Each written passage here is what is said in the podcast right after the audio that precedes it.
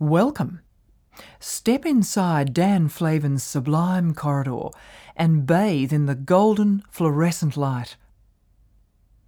Flavin's work comprises four elements the object itself, the light cast from it, the room or the space it's in, and you, the viewer.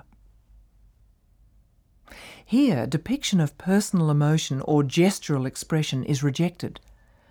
Frames, plinths, and pedestals are redundant. This kind of art enters your personal space and challenges you. This is the beginning of installation art. This work, known as Untitled to Jan and Ron Greenberg, illustrates Flavin's habit of naming his artworks as a tribute to his friends, family, or historical figures of interest. The only personal element in what is otherwise an entirely industrial environment. Rejecting the category of sculpture, Flavin preferred to call his pieces proposals. He is considered a chief exponent of minimalism. As you look at the fluorescent tubes, you'll note there's one absent at the right hand side.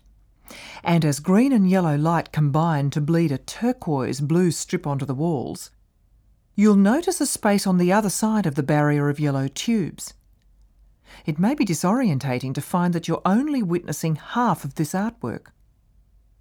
Far from missing a tube, this negative space is an essential part of the structure. You'll need to leave this room and go to the other side of the corridor to experience the other half of the artwork. The square composition, delineated by the walls and ceiling, suggests that this may be merely a detail of a larger construction. From the other side of the work, you're in front of a wall of green fluorescent tubes. You'll find your perception influenced by the distance between you and the work and the intensity of the coloured light on the retina.